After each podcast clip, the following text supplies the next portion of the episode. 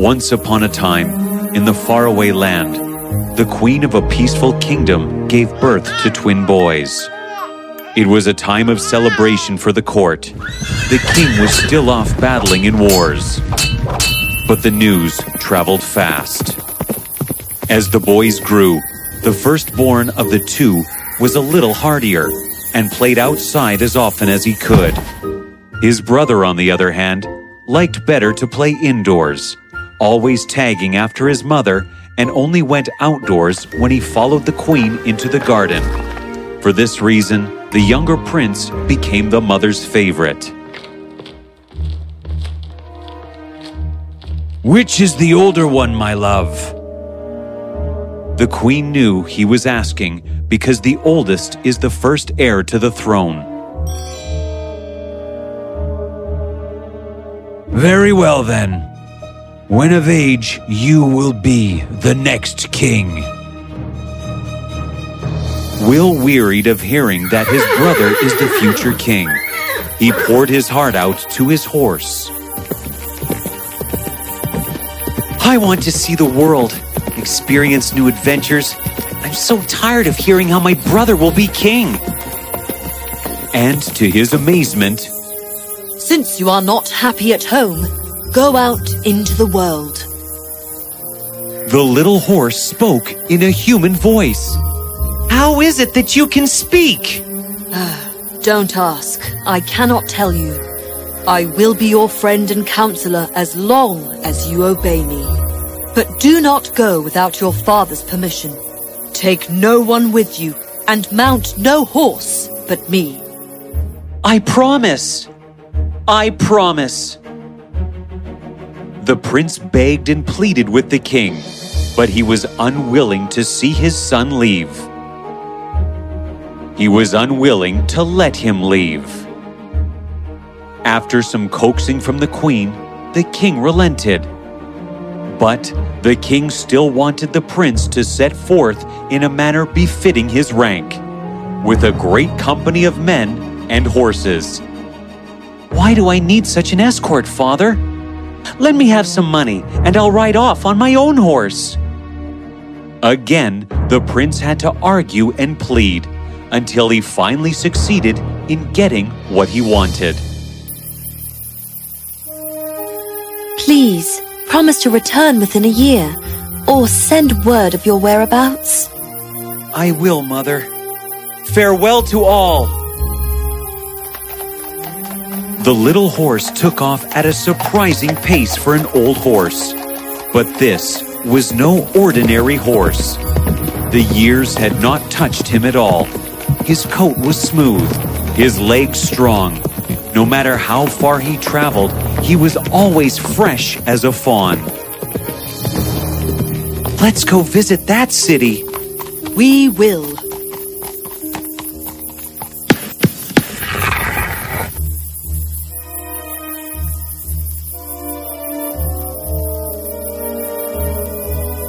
Will go alone to the nearby town and pretend you are dumb.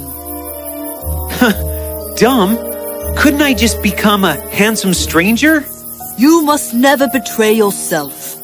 Present yourself to the king so he'll take you into his service. When you need anything, come to the rock, knock three times, and it will open. Okay, I should disguise myself. The prince presented himself to the king. He disguised himself by bandaging one eye and making his face pale and sallow.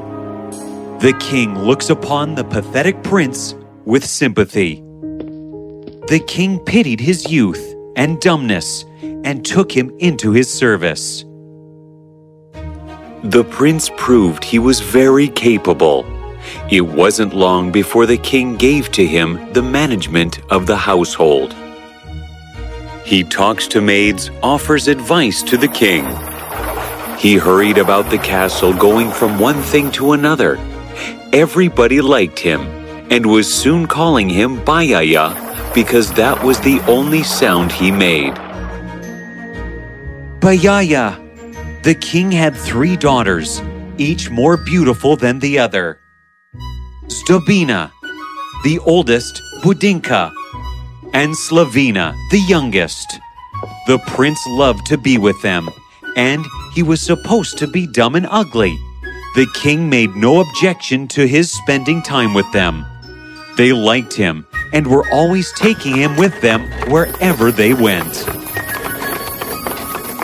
And he liked them too, but he liked Slavina, the youngest one, best. Everything he did was done a little better than for the others. The garlands he wove richer, the designs more beautiful.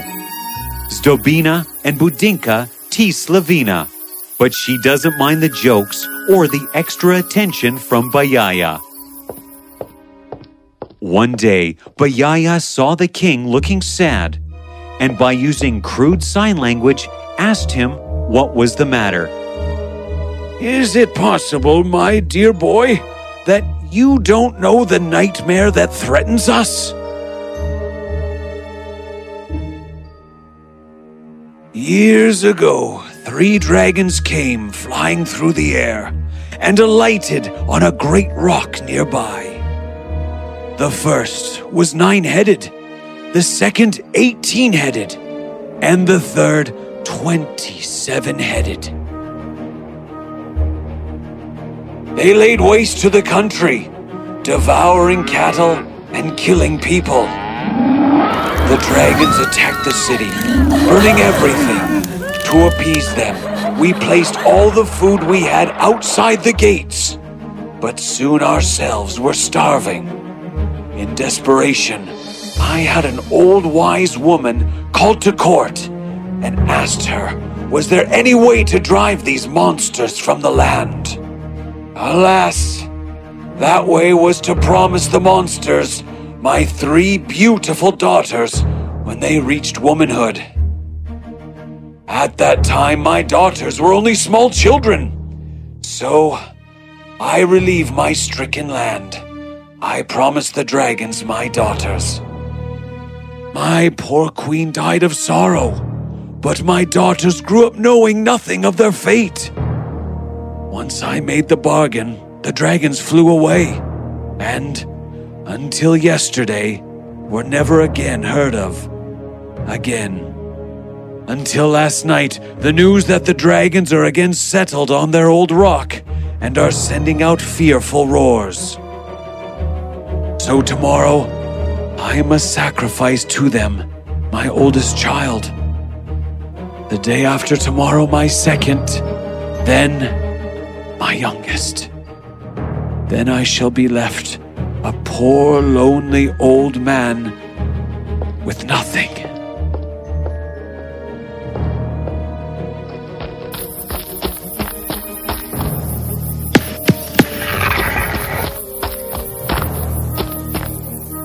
Bayaya told the story of the dragons and king's daughters. I know. It was that you might rescue the princesses that I brought you here. I don't understand. It is your destiny. Early tomorrow morning, come back and I will tell you what to do. Oh, thank you, little horse. Bayaya was filled with so much joy that he had to hide face to make sure his cover was not blown. Lift up the stone under my trough and take out what you find. All three suits are for you. But today, put on the red one. But I'm not a knight. Have no fear. Cut bravely into the monster, trusting to your sword. And remember, do not dismount me.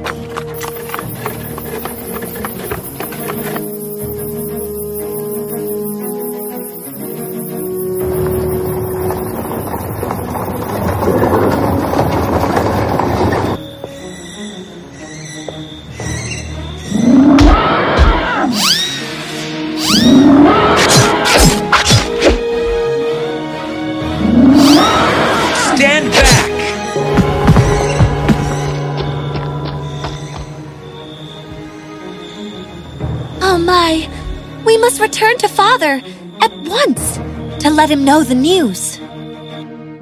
Tomorrow is my turn. I wonder if this knight will appear for me as well. Although the prospect still terrified them, hope had returned to them, with Bayaya even succeeding in making them laugh. Bayaya dances around with glee, reassuring the two daughters that no harm will come to them as well.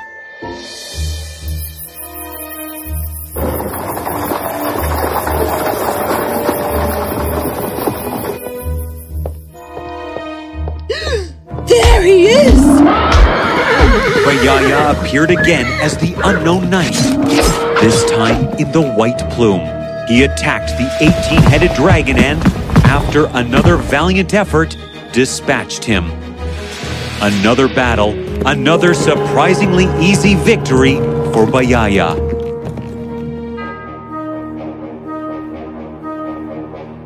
You were backward not to speak this brave knight before he rode off. Tomorrow, if he delivers me, I shall kneel before him and not get up until he consents to return with me to the castle. What is it, Bayaya? Yes, tomorrow we will all go to meet this mysterious knight.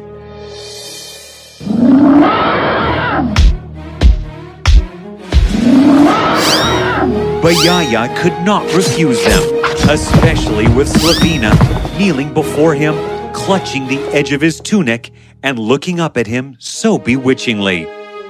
His heart melted, and he was ready to do anything she asked. Why did you do that?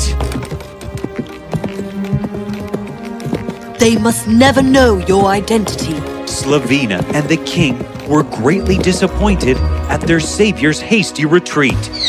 But that quickly turned to joy as her safe arrival back at the castle. Shortly after this, a king of great power declared war. The king sent far and wide to summon together all the nobles of the land. Many brave nobles now stand before the king. They came, and the king promised them the hands of his three beautiful daughters in return for their support. This was indeed an inducement, and every young noble present swore his allegiance and hurried home to gather his forces. Troops poured in from all sides, and soon the king was ready to set forth. The king leads his army into battle. The king handed over the affairs of the castle to Bayaya and entrusted him with the safety of the three princesses. Bayaya did his duty faithfully, looking after the castle and planning diversions for the princesses to keep them happy and cheerful. One day he complained of feeling sick, but instead of consulting the physician, he said he would go to the fields and hunt some medicinal herbs. The princesses laughed at his whim, but let him go. The little horse wastes no time. The king's forces are weakening, and tomorrow will decide their fate. Put on the white suit, take your sword, and let us be off!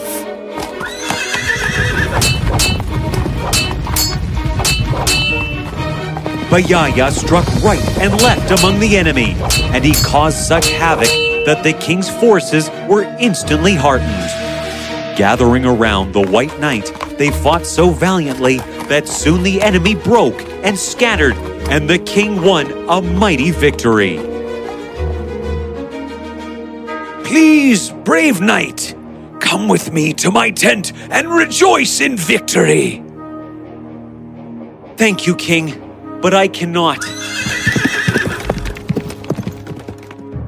When the princesses heard that the unknown knight again appeared and saved the day, they were unwilling to become the brides of any of the nobles, for they thought the knight might perhaps come demanding one of them. My dear comrades in arms, I promised the hands of my daughters to those of you who supported me in battle. All of you gave valiant support. Each of you deserves the hand of one of my daughters. But, alas, I have only three daughters. To decide which three of you my daughters shall marry, I make this suggestion. All of you stand in the garden in a row, and each of my daughters will throw down a golden apple from the balcony. Then each princess must wed the man whom her apple rolls.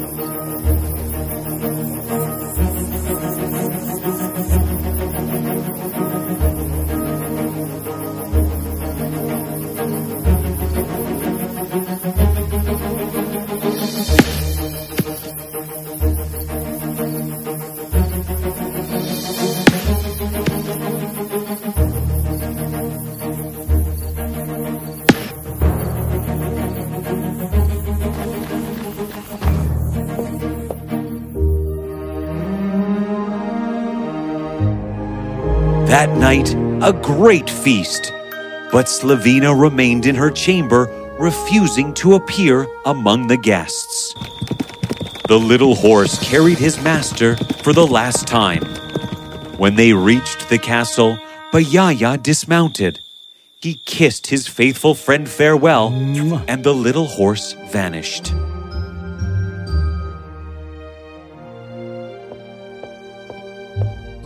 Bayaya would like to speak with you, Princess. Are you so angry with your bridegroom that you hide from him?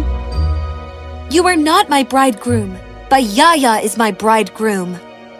But I am Bayaya. I am the invalid who wove you garlands, the knight who saved you and your sisters and helped your father in battle. See, here is the piece of your father's cape that he bound up my wounded foot. When it all had been explained, the king rejoiced. The guests marveled.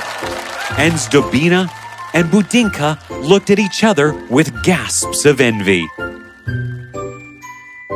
After the wedding, Bayaya rode away with Slavina to visit his parents. When he reached his native town, everyone was overjoyed at his return, for they had long ago given him up for dead. After a time, Bayaya succeeded to the kingdom. He lived long and prospered, and he enjoyed unclouded happiness with his wife.